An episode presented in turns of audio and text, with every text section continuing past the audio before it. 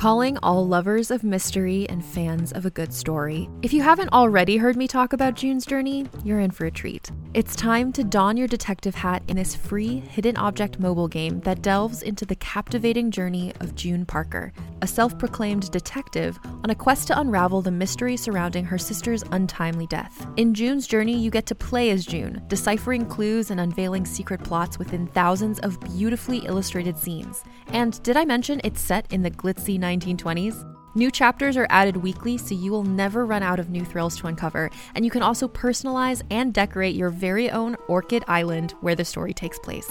How sharp are your detective skills? Find out when you download June's Journey on your Android or iOS device, or play online via Facebook Games. Your detective journey awaits.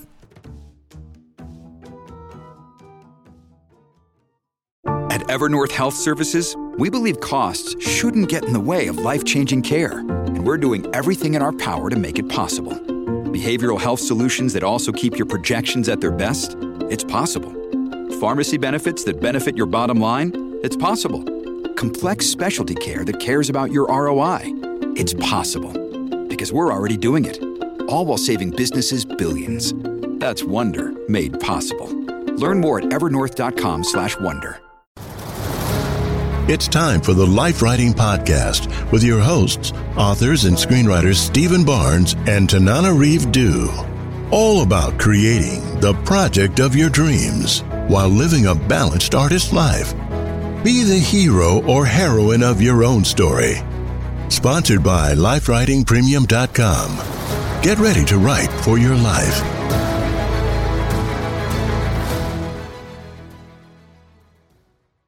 Welcome to the Life Writing Podcast, where married authors and screenwriters Stephen Barnes and Tananarive Due talk about writing during stressful times, breaking into Hollywood, and balancing life. Every week, we'll share more tips on how to build a better life while you create your dream projects.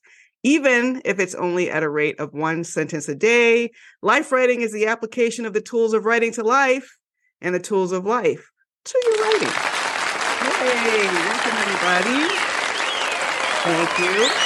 Thank you. I, I you've probably noticed that instead of both of us doing the intro, it's just me in the studio today. We had a hidden conflict on the calendar.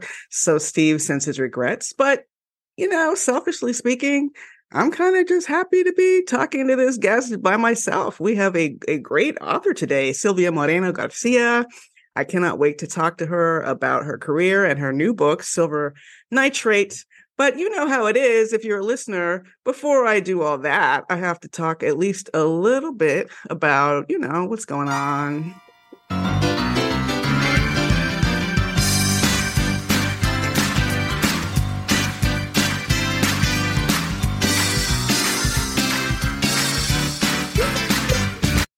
That's what's going on. I am in Atlanta, Georgia, at my sister's house. If you're looking at the the video, which I highly doubt since we get so few of them up on YouTube. But if you are, this set is not my house. and it's not it's not a card either or a photo. It's actually my sister's basement. So I'm in her basement. I'm here actually on a book tour. Haven't had a book tour in many, many years. And I'm so glad I had a week in between stops. So this leg to Atlanta and Miami feels smooth as cream. I'm not super tired even after having to get up at 4:45 in the morning, which I do not like doing. And if I'm getting up at 4:45 in the morning, it's only because somebody else bought a plane ticket for me because I would never, I would never, I would never book myself a flight where I have to get up at 4:45. But other than that, the tour is going great. And I just wanted to point out to folks who are in Atlanta, oh, actually, never mind, because these stops are over by the time the book tour comes out, or by the time this podcast comes out. So just know that I was here in Atlanta and I was at the Miami Book Fair having a great time. And if you weren't there, I'm sorry but it's it's been a ride. If I've mentioned this before, I apologize, but this very startling thing happened where I got a, a blurb from Stephen King via Twitter, which was, you know, when we had Paul Tremblay on the show, he was making me laugh because he had memorized the date Stephen King tweeted about him. Well, guess what? November 7th, 2023. Because I have almost also memorized the date And the publicist was just sending me stuff today about how they're going to package the t- quote for the tweet and all this kind of stuff. So that is fun. It's a very odd kind of experience having published since 1995 to feel like this sudden groundswell for the reformatory, which is the book I'm promoting right now. But I'm grateful for it. I don't know all the reasons, but I'm happy they're here. I'm happy y'all are here. Happy you're listening. And with that, I am happy. I just want to bring on our our guest today. Silvia Moreno Garcia is uh, I mean, incredible. She's the author of Silver Nitrate, The Daughter of Dr. Moreau, Mexican Gothic, many other books. She's won the Locus, British Fantasy, and World Fantasy Awards, Mexican by birth, Canadian by inclination, it says on her website. She's originally from Baja, California, now residing in Vancouver with an MA in Science and Technology Studies from the University of British Columbia. So that's interesting to me since I have no inclinations towards sciences. So good for you. She's the author, author of a number of critically novels, as I mentioned, including Gods of Jade and Shadow, Mexican Gothic, which I saw someone reading at an airport, which is always fun, even vicariously. I love seeing other authors being read in airports because one day, hey, I'll maybe see somebody reading my book in an airport.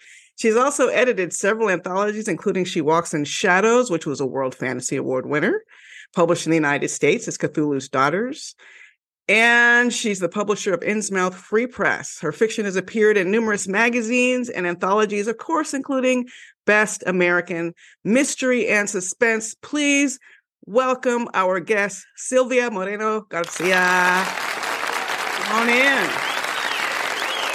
Unmute yourself. Hey, thank you. Hey, right? So we yeah. like to make people okay whoa, whoa, whoa. That's that's bordering on rude now. I mean, show your appreciation, but in a measured fashion. Act like you don't even know what to do with yourselves. Welcome to the podcast. I don't know if you've had a chance to check out the podcast, but we are really glad to have you on. Not enough women authors, I would say. So, first of all, I'm just glad it's the two of us chatting. And I, I think I'd like to go back to the beginning with you because it sounds like you like to write as much as I like to write, which sounds like a weird thing to say because people assume if people are writers, oh, you must love writing. And frankly, that is not always the case. Some writers seem to in fact really hate writing. They like the the end of the process when they have a finished manuscript, but they find the actual process somewhat hellish. And it sounds to me like you are not like that, Silvia. So can you tell me a little bit about how you first discovered your love for writing and what it feels like when you're writing? I started writing when I was a kid, but my serious writing came in my when I was already in my mid 20s and I had moved to Canada and and I was writing some short stories on the side. So it started with short stories. I was talking to my friend Lavie Tidhar about it, who's also very big short story writer. And I was saying that I have to write a short story next month in December for an anthology for a friend of mine who's putting a Canadian anthology together. And I said, um, uh, it's not a lot of time and I'm a little bit out of out of shape. And he said, Oh, but you came up through the trenches with the short story like he did. And he was like, This is your your bread and butter. And it's true. I I written more than 70 short stories. I haven't counted them recently, but it's either 75, 80, something like that.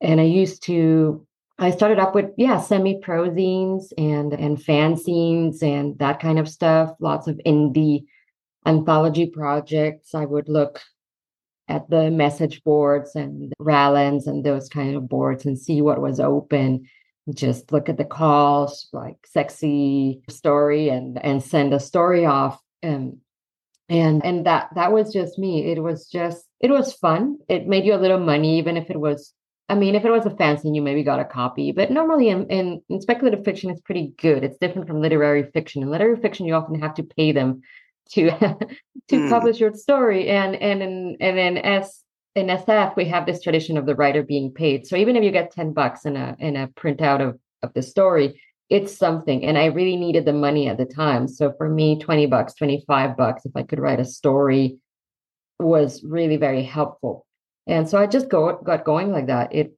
I, I like writing. It, it's a place of escape. And so it was this great way to get out of my house, my life, and get into a different different headspace. And I learned partially because of that, and because I have a background in communications and journalism, I can write very quickly. I can write on topic. I can write, you know, it doesn't matter what it is, I'll do it on time and I'll and I'll do it well. But the short story markets really hone in how to quickly draft, quickly revise, and send out and write to spec. So that was very helpful. And I did a whole bunch of those before I started writing novels. As a matter of fact, uh, I will channel the missing spirit of Steve, who would definitely jump in and say, See, look what she did.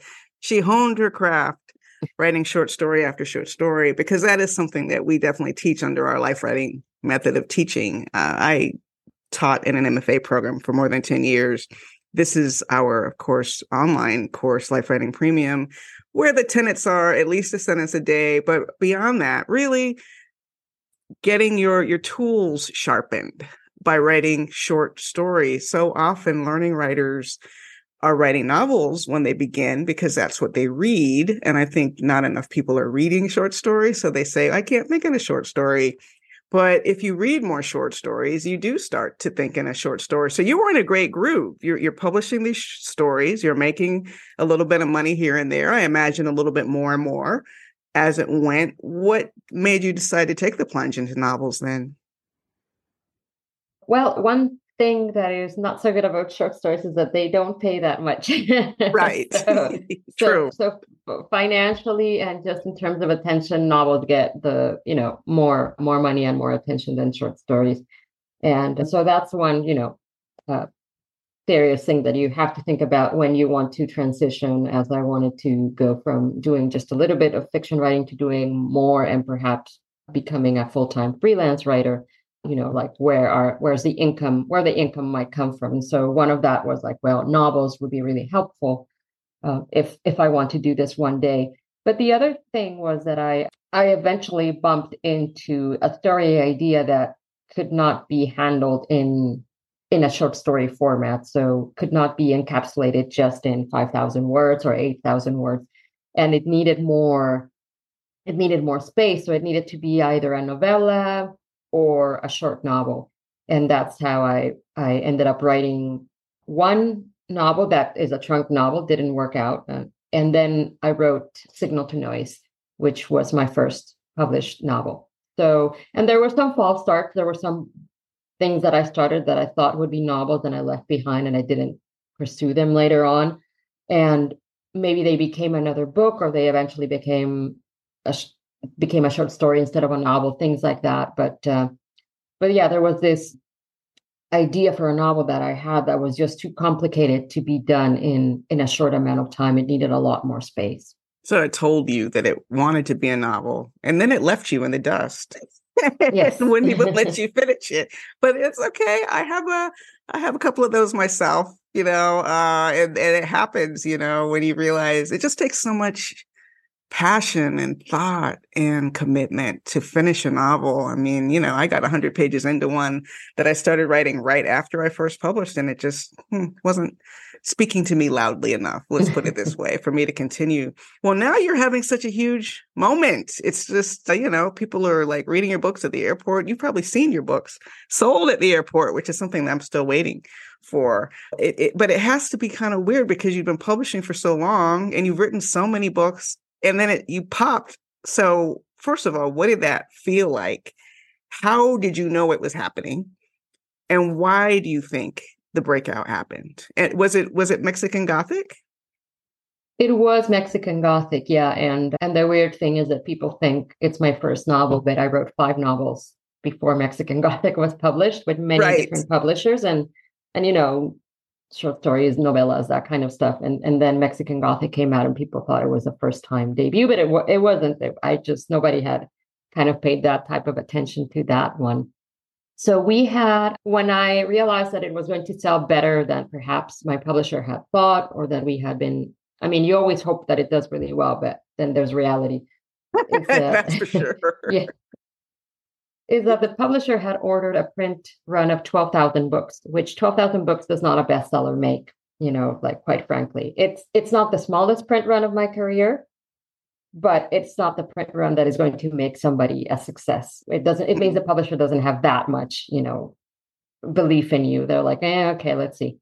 And and so we were going out with that, and it was a pandemic happened, and they didn't move my date. And so I was very worried because of that. But the other thing that happened was that they basically it came out on sale and they told me it's sold out like first week there's no more copies Wow. and they said and we can't send it to press because of the pandemic all the presses are busy. We can't print any more copies. It's going to take a while maybe a month or whatever. So i was you know i i there were like these three weeks or four weeks where i was in a state of um, i was really happy and i was very depressed at the same time because i had theoretically a bestseller on the other hand there were no books in stores so people were like contacting me and saying i can't find it i can't Ugh. find it you know people online uh, talking about that like there's no physical copies of it it did you know it did mean that that it actually sold quite a bit more in electronic than in print if you look at those months and uh, Mhm. some of my other sales it looks quite different in that way that suddenly oh okay it's selling quite a bit in electronic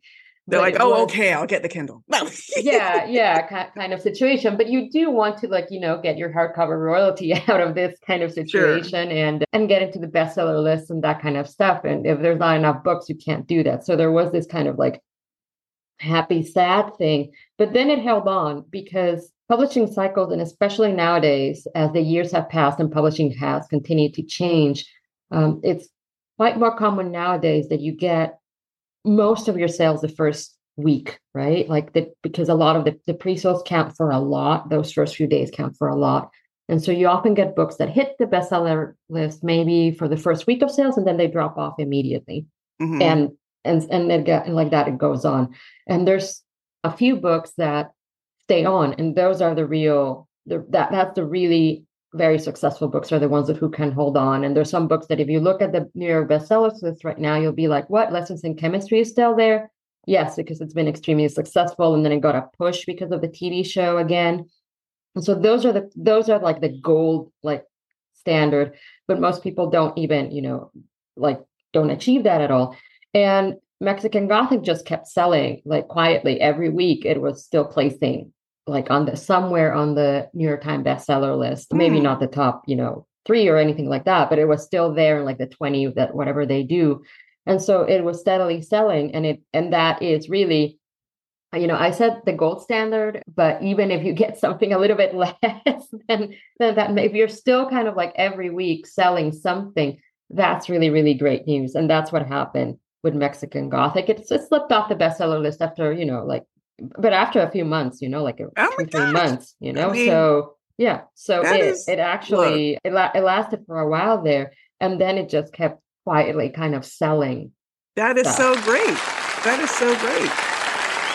I, I love that story. I love everything about that story. But but there then there's the the why, right? Like was there a major celebrity who said um, on Instagram, "Hey, look what I'm reading," or was it just like this sort of you you finally reached the, reached that point where was your other books had built up enough interest in your career? I mean, what can you have you figured out after all this time why it was that book that popped? I mean, I think it was several things at once. One was that I had built enough interest in my career that I had um, reviewers and certain people who wanted to read it and and who were interested in in in figuring out what this was. And and that's one of the things that also doesn't happen as much now, which is building the mid-lister, right? A lot of people didn't hit it big out of the starting line, even though we want to think that everybody did and um, and being able to to build that audience is is really kind of important. Something like in you know like Cormac McCarthy spent years not doing very well, and then he got the one book that was just pushed the right way. And so part of that is that is just building an audience, both with like with like you know the reader who's just a reader and the reviewers knowing you, wanting to to look at your work. I think the other part was just the marketing portion, the like the cover design that we worked on, things like the mm. description, they were they were really good. They hit the right uh, the right point. Um, Beautiful and, uh, cover. Uh, Beautiful cover. Yeah, it, it it was gorgeous, and just the way we it was packaged and and sold and marketed to people, I think was the right way uh, to do it. And and also, quite frankly, uh, people hadn't done Gothic in a while. There was this. I felt that there was this kind of gap, and that's one reason why I wanted to do it. I felt that nobody was doing the sort of traditional Gothic that I had seen in my mom's days and, and that kind that kind of novel with a girl running away from a deep dark house and i wanted to do something that drew on that but was also modern and so i think it was just a little bit different for people you know you get like strawberry strawberry strawberry and then suddenly there's chocolate and you go like oh okay i'll try i'll try chocolate mm. um and it all and it all sort of aligned uh i'm in in that point in time to I think just make it work. But it, w- it wasn't one set of conditions. It was several uh, things at once, and and it wasn't a big kind of. It wasn't the kind of. It wasn't a blockbuster book book where my publisher had invested a lot of money in it. Even though, like I said, the, the marketing that was done was appropriate for the book, but the size that you would expect for that type of book, not not a huge party or like huge investments in advertising. It it was really very organic. It was it was the old fashioned word of mouth that you like to see, but that sometimes doesn't really happen with something. But in this case, it really was people talking to other people and that saying, so you know, have you read this book? But yeah, I mean, part of it was the fact that, you know, I said, you know, Mexican Gothic was a wording a working title, but I thought it was a good final title and i think it, it is the right title for the book. It's very catchy the cover and all that kind of stuff. But it wasn't the kind of book where you where i could tell you oh yeah they spent like a ton of money on it. Like i said it was a, it was a modest print run in the in the beginning but it it caught on. It, it caught on and it and it worked. You can shop from anywhere doing pretty much anything.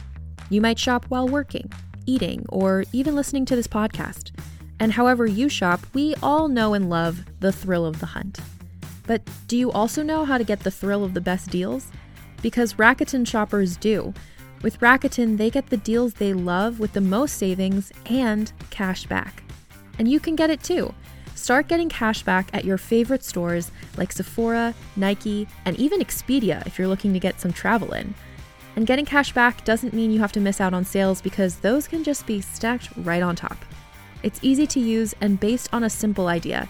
Stores pay Rakuten for sending them shoppers, and Rakuten shares the money with you as cash back through PayPal or check.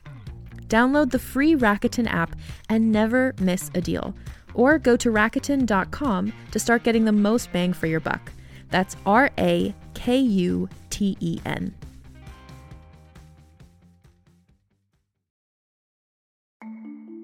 As a podcast network, our first priority has always been audio and the stories we're able to share with you. But we also sell merch, and organizing that was made both possible and easy with Shopify. Shopify is the global commerce platform that helps you sell and grow at every stage of your business, from the launch your online shop stage all the way to the did we just hit a million orders stage. Whether you're selling scented soap or offering outdoor outfits, Shopify helps you sell everywhere. They have an all in one e commerce platform and in person POS system, so wherever and whatever you're selling, Shopify's got you covered. With the internet's best converting checkout, 36% better on average compared to other leading commerce platforms, Shopify helps you turn browsers into buyers. Shopify has allowed us to share something tangible with the podcast community we've built here, selling our beanies, sweatshirts, and mugs to fans of our shows without taking up too much time from all the other work we do to bring you even more great content. And it's not just us, Shopify powers 10% of all e commerce in the US. Shopify is also the global force behind Allbirds, Rothy's, and Brooklinen, and millions of other entrepreneurs of every size across 175 countries. Because businesses that grow, grow with Shopify. Sign up for a $1 per month trial period at shopify.com slash realm, all lowercase. Go to shopify.com slash R-E-A-L-M now to grow your business, no matter what stage you're in. shopify.com slash realm.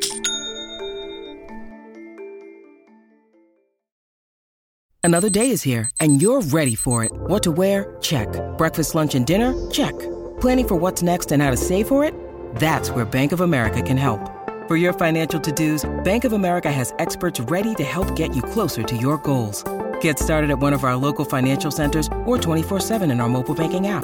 Find a location near you at bankofamerica.com slash talk to us. What would you like the power to do? Mobile banking requires downloading the app and is only available for select devices. Message and data rates may apply. Bank of America and a member FDIC. I like that version though. I like that version because that just means that the the quality is rising to the top, and it and it had to do with like you said, you've built up audience over time. It's an area that was feeling fresh. All the things. Was this the first novel you wrote that was optioned by Hollywood? mm, let me think. No, no, I had a smaller book that was optioned by a small Canadian production company, but this was the first one that was optioned for a bigger company and yes, for an American company. So I, I always hesitate because in the past, when I ask authors about their their Hollywood experiences, I, that's when I get a, a rosebud, which is our editing word. they didn't want to talk about it, but I did read that it was in development at Hulu, which is huge, and I just wondered if you could speak to what that has been like. I know we just came out of this huge Hollywood strike that left a lot of projects like wondering, oh my God, like for mine, the reformatory was optioned two years before it came out.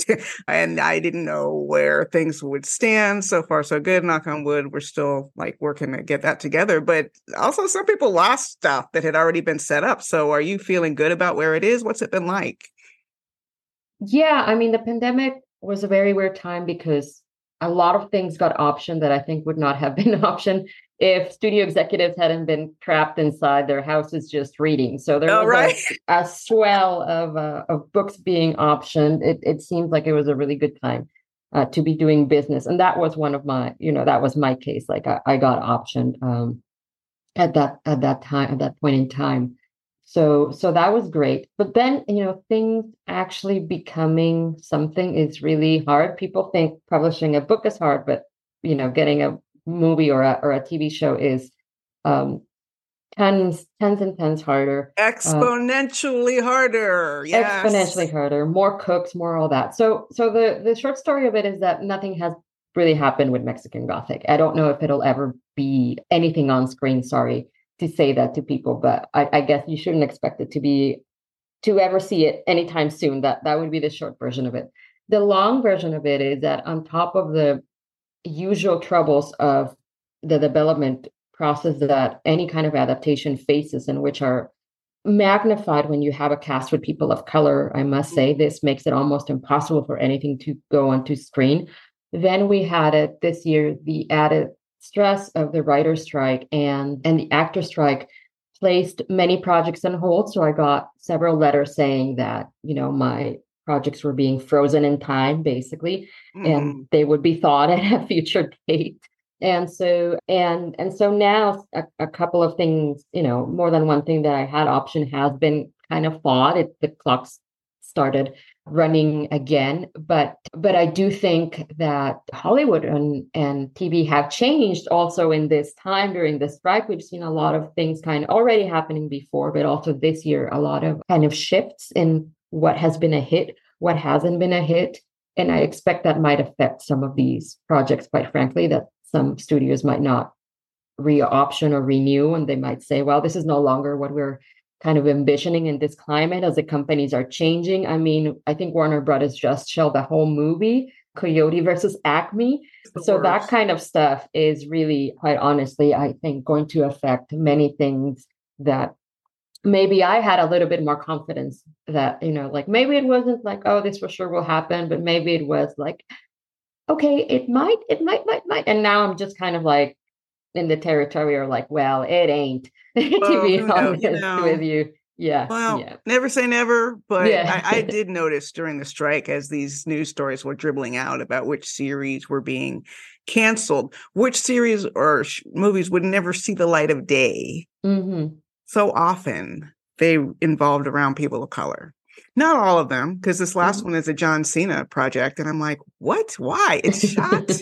it's done. I mean, I I really the greed of the people running this business right now has always been legendary, but I think we've reached a new era in terms of that level, like to the point where the the creativity is irrelevant. It's just all about numbers and the idea of shelving a, piece of art that you invested in and that people's careers are relying upon just because, eh, galls me. Absolutely galls me. But then again, you never know.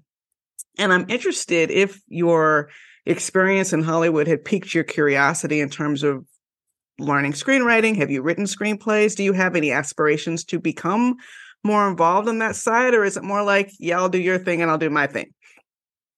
Yeah, I love movies. And so I am interested in screenwriting, but I love movies, not TV shows. And that's another like huge shift that has happened in the past, you know, few years is that very few things that are like a movie are getting bought, you know, yes. and produced. True. Everybody wants a long a, a, TV show. There was this kind of period where they were ordering mini series kind of thing, limited series, but now that has stopped too. Like they, I think they realized no. And so, yeah, we are firmly, I think, in the in the era of TV, although that you know may be changing again because of all these shifts. Uh, and so, I don't like TV. to be okay. honest with you, yeah, I get it. it's yeah, a whole uh, different world. It literally, it, yeah. writer's room, and and I had the the joy of being in a writer's room in, in January. And I'm a masochist, so I'm going to keep pounding my head against the wall because I feel like, baby, maybe having the input of the author might give it just a little bit more of uh, although that could be naive thinking but i have a couple things still in development and always optimistic but i understand what you're saying about about tv and and kind of my husband kind of feels the same way. He's way more interested in films than in television but that does seem to be the door that's open. So i'm just trying to learn all the things but not get too emotionally invested because that way lies madness basically. Literally people have lost it lost everything trying to finance their own stuff mm-hmm. and people have become very very cynical trying to work uh, in hollywood but you did mention that you love movies which is a great intro to silver nitrate and also what i understand is an idea you have for a future book you're probably working on now and we have that interest in common. I just won a World Fantasy Award for a short story called Incident at Bear Creek Lodge, which has a backstory in kind of 1930s, 1940s Hollywood for a Black actress, which was a very different time and place. I find it utterly fascinating.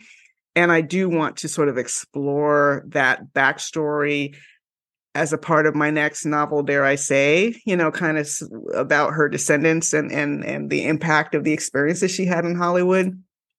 What is it that fascinates you about cinema, and specifically, if we're looking at Silver Nitrate, Mexican cinema?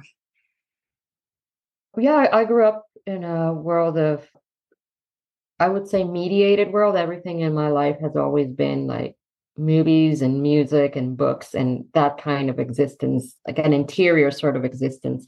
And movies are just, they're kind of a really important sensory experience because you're in a really ideally you're in a movie theater in a in a dark room and you've got the sound and the and the image at the same time and and so it's a it's it's a very momentous experience as opposed to maybe watching a TV episode. Um, it, it, can be really really really moving. So i i went to see um, a drama film an indie drama film on the, on the weekend rather than seeing a superhero film because i don't like superhero films that much. And and i cried at one moment during during the movie. And i think it's one of those few mediums where it'll actually do that to you where you will where you will weep in, in empathy. At least I will. I read something. People sometimes ask me, "Aren't you scared of like horror books?" And I'm like, "No," and I'm not that moved about them. I I I like the beauty of it, but it's like I'm not gonna cry over a book. I never cry over a book, but I do cry sometimes over movies. And the movie that I watched watched was The Holdovers. Uh, it's a drama comedy set in the 1970s, and it's just it looked beautiful. It's set in kind of Massachusetts in the 1970s, and it was just gorgeously rendered. It's slipping into another world. It really is. That's why you cry at one point, because at one point you're no longer you. you're in that in that world and that's what i really adore about movies and i grew up watching i mean also contemporary movies but a lot of old movies they would show them on the tv i don't know why there were a lot of black and white mexican movies and and i would watch them alone or with my great grandmother and just enjoy them it was i was a very happy child and sometimes i think people thought i was an unhappy child because i didn't have a lot of friends mm-hmm. and I wasn't going out, you know, to parties with people and all that kind of stuff that a lot of younger people, like I, I, suppose, are supposed to do. I was kind of reading and writing, but I felt that I really had friends because I had Christopher Lee and I had Vincent Price and I had, you know, all these golden age uh, Mexican actors too, like Silvia Pinal and Pedro Infante, all those people. And I thought they were my friends. Like I was not I was not alone. I always had kind of them. And so my life, in a way, was tied to movies in, in a strange capacity that I think people who love movies do kind of live in this in this sort of alternate reality where these people are almost you know real well, you convinced me after reading Silver Nitrate that you have worked in the movie business as a sound mixer at least. So and I and I'm not you're not going to convince me otherwise. Tell us your version of what the book is about. Mm-hmm. And and it it's when that movie magic becomes literal. Yeah, it's it's kind of like a darker version of the of the movie magic, not so sweet, but it's two best friends. One of them is a sound sound engineer, and they're in 1993 in Mexico City, working in the entertainment industry. And it's it's her and her best friend, who's a washed up soap opera actor, and they both have a chance meeting with a former horror film director of the Golden Age, who tells them this story, this tall tale about how he once was shooting a film with a occultist and it never it never got made. And from then it goes on. Obviously you know it's it's it's fantastic. So fantastic things and creepy things start to happen surrounding that.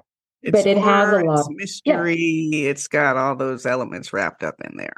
Yeah it's mystery and suspense and uh, and and the horror film industry and and things that go bump in the night all kind of put together. Yeah. I loved it you know, it was like a friend. I mean, I winced a little bit when you uh, you described Tristan as a washed up soap actor because to me he's a real person, and I'm just wincing to hear you talk about my friend like that. but although he is also very frustrating for a lot of reasons, so I kept projecting into the story that Montserrat had might have had some of your personality traits, although I don't really know you like that. So I know it's it's so you know, telling a writer, oh, is that character based on you is such a trite question. But as I was listening to the reader, I kept wondering that. Do you have kind of a sharp tongue, kind of a no nonsense personality like she does? No, I actually am not normally. I'm I'm a fairly I think I am. I don't know. Uh, but my or at least my husband says that I'm a fairly funny person. Oh, um, good. You know, and and in social situations a fairly quiet person who mm. kind of like withdraws and doesn't interact with anybody i kind of like to watch people more than be with people in in that sense but but yeah i, I tend to be kind of uh, funny i i do think i like my friends would say i have a sharp wit but it's not necessarily a mean wit and right. i think the the best description of myself that I've ever heard it. And it's been from two people, but they both gave the same description of, of me. And one of them is my friend Danny, who's known me since I was like 19 or 20 years old. He said that the first time he met me, he was really impressed with me because I was, he was looking physically at this cute little Mexican girl, but he was hearing 80 year old man. I, I, was thinking old soul. yes. Old soul. I even got, I don't know what gave me that impression, even when you were, we were just working together briefly and you were editing something. It just seemed like you were just so very mature. I don't know. Yeah. I don't know. But yeah, that an makes old sense. man. Yeah. Well, maybe yeah. and my friend Lavie says I'm an old Jewish. Oh, okay. So it's even more specific. it's, it's even more specific. And I think he is correct. I am sometimes a grumpy old Jewish man, you know. Um, and and so so it's very funny. Yeah it's i think it's something with age with uh, i'm just a little bit i've always been a little bit old and and so and my humor there is sarcasm and and all that kind of stuff but there's also a kind of a sense of funniness and and yeah and I, and I guess a sense of, of time to it. I am i am like a like a very old kind of person. The things i like are very oldie person like even when i was young and so my children do make fun of me when I say I'm going to the opera and they just, you know, roll on the floor laughing and and they're like, why? Or my favorite activities or things to do like you know collect coins things like that they just yeah they're like they don't get it they're like why do you like that stuff like, well maybe it. you're a little bit out of time and maybe that yeah. explains your your attraction to historical horror because silver i mean i wouldn't call silver nitrate it is historic i hate to call the 90s the 90s historical, historical yeah it is also backward looking from the 90s so i yeah. would consider it historical horror just because of that because it's looking back to an earlier era before the 90s, which cannot be historical because I was alive in the 90s. But also, obviously, your next book, too, I understand, is also tied to some cinematic uh, history. What is the joy of writing history and what is the most difficult part? Uh, well, the, the the joy and the difficult part are the research, but they're yes, you know both, both. The, the, best and the worst both. of, of, both worlds. Yeah, agreed. Yeah. Yeah. How do you not get lost, honey? I spent seven years working on my last novel. And a lot of the reason was the research, not because I felt like I needed to know everything and I just read everything. It was because it was difficult research. And I read everything slowly and I would close it and put it away and then come back to it. But the other side is sometimes it's just this hole you fall into. There were like, like a whole planet was alive during this year, and there's so much we can learn about it. So, how do you know when you've researched enough, or is it ever enough? Yeah, there's a danger of kind of like getting lost in your own world and the world becomes more interesting than the actual narrative. And, and so then you don't quite have a story. You just have kind of like the set. Yes, a lot of the set dressing set for the story, story, right? But but there's nobody there acting out the play. So that's one of the dangers. Yeah, there's a certain point at which I think I feel that I call it caterpillaring. I feel that I've eaten enough and I'm like a big fat caterpillar. I'm ready to become a butterfly. At some point, it just is like there's this no more. Like I don't want to do this anymore. I, I must, and I have enough, which is the other part. Like I have enough, and I don't. And this this has reached a point where it's going to become something, and and then it does. It becomes something. But yeah, there are just some some research is harder than other research. I will say that it depends if I have some knowledge, previous knowledge of it, or like cinema. I know a lot of golden age cinema at the top of my head. It's not like going into a new discipline for me. I I know this stuff. You can quiz me on this stuff. I will tell you. It, it's things inside there. But if there's some topics where I have looked at them and I haven't tackled them yet, I kind of have put them aside and said, okay, there you go into the idea box because the research for that, you know, would be so much newer for me that like I would be stepping into a completely new space and I'm probably not ready uh, for that one. And and there's several of those where I've just said like, okay, yeah, that's not not going to happen until a few more years because it's not going to be like a three, four month, six month research process like some of the others have been. This is going to be like maybe yeah like a couple of years or maybe even more. It's just that uh that expansive. Yeah. There are so many directions i want to jump off with you but i think the one i would be kicking myself most if we didn't get into it is this idea of labels.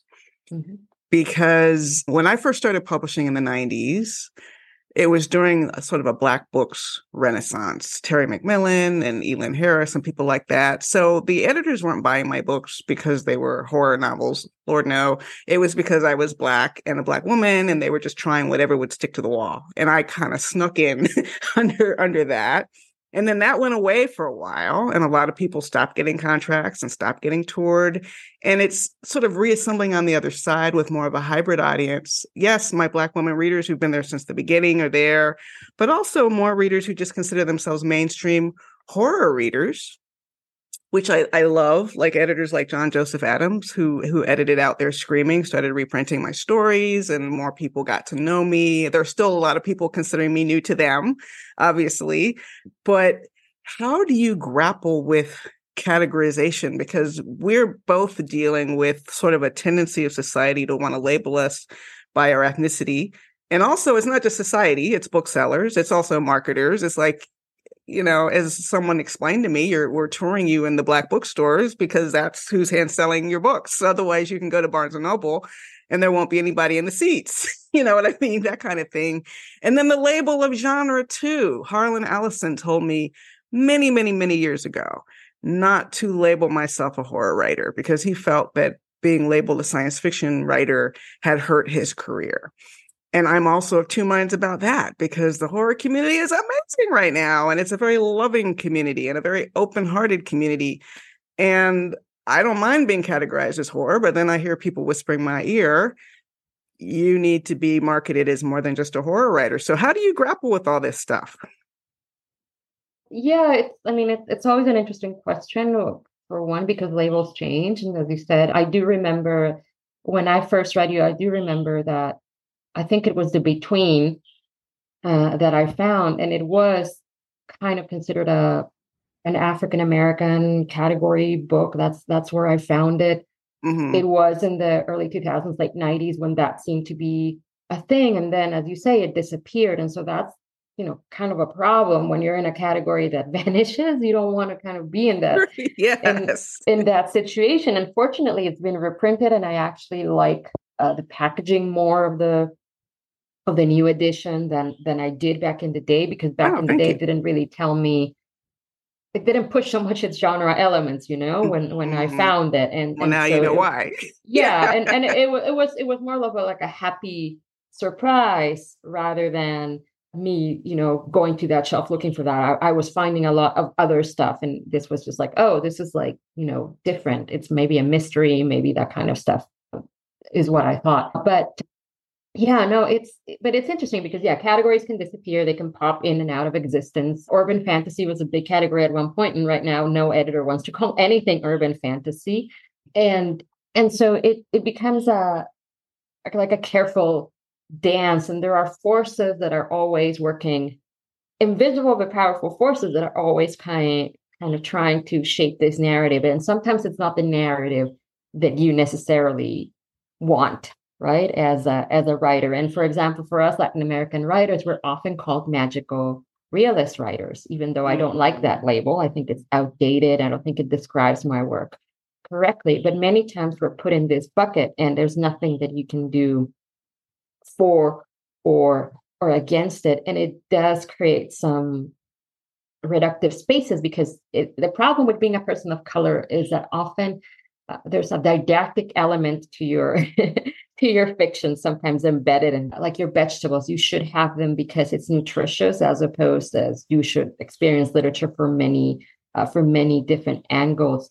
And but you know there, there's a problem with that because other writers white writers they don't get necessarily that that treatment right? And and that makes it hard sometimes to exist in in certain spaces. And it and but you do at the same time want to be featured during latin american history month during african american history month and take advantage of that. And and yet sometimes it feels demeaning quite quite honest because you feel like it's the one month that i'm there right, right. It, it's the one time of the year that you show me and yet i have to kind of be playing in this game. And, and so the feelings are very complicated for me around genre and genre categories and how you um, and how you navigate it.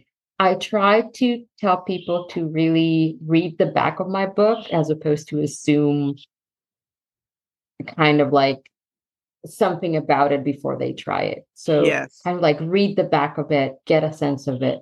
Don't think of me as a horror writer or a science fiction writer or a fantasy writer because sometimes people have these ideas of what that means and then you don't really give what they want what you want them to so if, if people say you know a fantasy writer well it's i'm not a tolkien like fantasy right. writer which is a valid way of writing but if so if you read something like gods of jade and shadow expecting that you'll be disappointed. And same with other kinds of labels. So I just say, you know, kind of try to get a sense of the aesthetic and then go for it, as opposed to label me before and then be disappointed that I'm not like horror enough or quote unquote Latin American enough or sci-fi enough. Right. And the battle will continue, you know, and the categories will continue to shift. Yeah. And hopefully we'll just keep writing what we write and readers will continue to find us. Well, you, you mentioned that you're married and you have kids, so you you probably have a, a busy life also. I'm just wondering, what do you do to stay centered and balanced? This is something we ask all of our guests. This is Steve's wheelhouse, so he loves to ask this in that great therapist voice he has, but a coach more than therapist. But what what have you found that there were times when your tools were not working in terms of keeping stress at bay? And have you now learned better? Or are you still struggling to figure out how to keep stress at bay? I don't know. I think I like stress. I'm one of those weird persons that functions really well in certain kind of situations. I think i would have made a really good banker or ceo that kind of stuff is my is my wheelhouse. So i i like some of that. Um, like the run on, on the bank and it's a wonderful life and the end of trading places where you're like there's like chaos everywhere and you're the one cool thinker. Yeah i would have been a really good day trader i think. Um, it's yeah it's one of those jobs i would have been a very good lawyer i think too. But no i mean i to me it's just like like writing is the happy place. It's, it's the place where i want to be all of the time. And part of the struggle sometimes is to not only exist inside my mind but to also exist with other people you know? Ah yes. To you know yeah not just have my interior world and never have anybody else in it. And that's i think part of the figuring it figuring it out uh, because i'm for that reason, I'm I'm sometimes not, you know, the best company for some for somebody in in certain senses.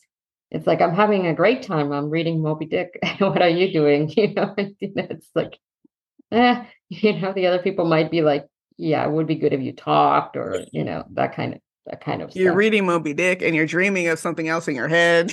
yeah, there's you know whales and, and things like that. But, uh, yeah, but it, I think it's just kind of a leaving that space and, and coming back to kind of the real world is is sometimes the thing that I have to do.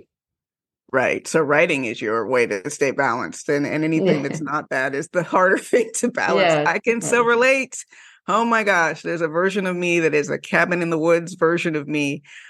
you know, but also I I do love my family and that's that's the struggle is not to have the door closed all the time you know that's the struggle. Well where can people find you Silvia? I've been i've really enjoyed talking to you. Where where are you on social media these days after the great unpleasantness has scattered us all around uh, well i do you know i have a website Silvia moreno garcia you know Silvia moreno garcia.com and there is a newsletter there i put it out every month and it's a good way to know what i'm up to I'm reliably on Instagram these days, I think, and the other platforms are touch and go. I yes, I am on Bluesky. I am on Threads, I am on Facebook. I'm still on uh, Twitter, which is now called X, which is very bizarre.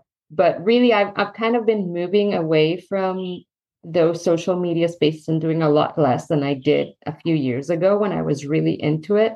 Mm. And I hmm. just kind of got tired of it, you know. I think it just coincided at the point where Elon Musk took over Twitter and all that kind of stuff that I was not doing that much anymore. Mm-hmm. And I mm-hmm. didn't like it. It wasn't fun anymore. So I was just like, perfect. Because I don't like, you know, I don't want to do this either. And and now I prefer to kind of just do my newsletter and be on Instagram, take, you know, put pretty pictures or put a picture of something. It's a lot more soothing, I find it than you know some of those other spaces back in the day when I was a complete Twitter head, I I would sort of make fun of this idea of pretty pictures on Instagram. I, I literally didn't get it. But now there's something so soothing about a pretty picture. There's something so soothing about a, a dog rescuing a kitten in a video. You know, it's like I can flip through these reels especially the animal reels i can just flip through and it's so soothing as opposed to like you're saying i think the vibe now on the old twitter is so it gives them so much less and takes so much more i guess is the way i will put it. It's just harder. Well anyway i really loved having you on the podcast. I hope you had a good time. Everyone go out and make yourself the hero or heroine of your own story. And as steve would add the hero in the story of your lifetime Goodbye, everybody. Bye. You've been listening to the Life Writing Podcast. Join us next time for more conversations about creating the project of your dreams. For more information, go to lifewritingpremium.com and get ready to write for your life.